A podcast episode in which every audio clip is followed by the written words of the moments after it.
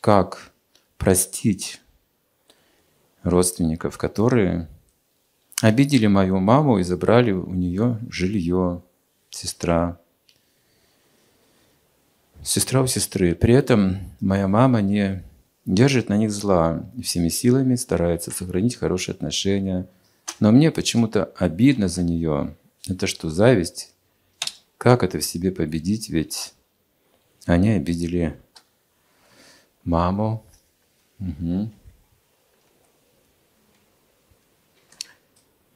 Скажу прямо, да, мало времени. На обиженных воду возят. Долго не надо обижаться. Вообще, что происходит между старшими, пожалуйста, не вмешивайтесь туда. Нейтралитет сохраняйте. Не занимайте ничью сторону. Ни маму, ни папу. Это их отношения, поймите, это их уровень, возраст, мудрость, там совсем другие отношения. Можем не понимать, что происходит на их уровне. Поэтому мы можем только усугубить этот конфликт, а не помочь таким путем, обидами и фракциями. Этикет таков, высокий духовный этикет, если старшие между собой ссорятся и что-то там происходит, младшие не вмешиваются, в сторону не принимают. Продолжайте уважать и маму, и тетушку, и всех остальных старших. Продолжайте относиться с почтением. Это регулирует нашу жизнь. Это позиция младших. Поэтому, если даже обиделись, ненадолго, хорошо? Полчаса достаточно. Все. Вы должны знать средства медитации, как освобождаться от этих вот состояний ума. Мантра. Ум нужно освобождать. Тра – это значит освобождение, ман – ум. Мантру.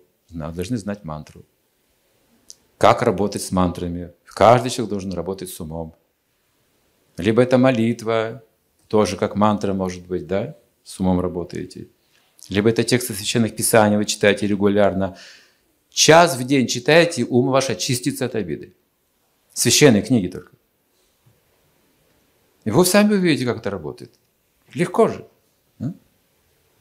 Более того, вы никогда не погрузитесь в депрессию, если вы даете хорошую нагрузку философскую для ума, когда вы читаете Бхагавадгиту, например, другие Упанишады, где философия представлена высокая, сильная, мощная философия. Там нужно думать, твердая пища. Вы никогда не погрузитесь в депрессию. Недостаточно умственной деятельности, поэтому человек в депрессию погружается, он не может правильно понять события. Все немножко должны быть философами, если вы хотите быть здоровым в уме человеком. Поэтому эту историю нужно рассмотреть с философской точки зрения, на яйца выеденного не стоит. С эмоциональной точки зрения очень больно, и можно, знаете, жизнь за жизнью носить эту обиду. Зачем? Зачем жить на эмоциях только, когда еще есть разум, еще есть философия жизни? Но выбирайте как-то более высокие сферы отношений. В обиде жить нельзя, это неполноценная жизнь, консервная банка. Вы так и останетесь в этом времени пожизненно поезд уедет в вашей жизни.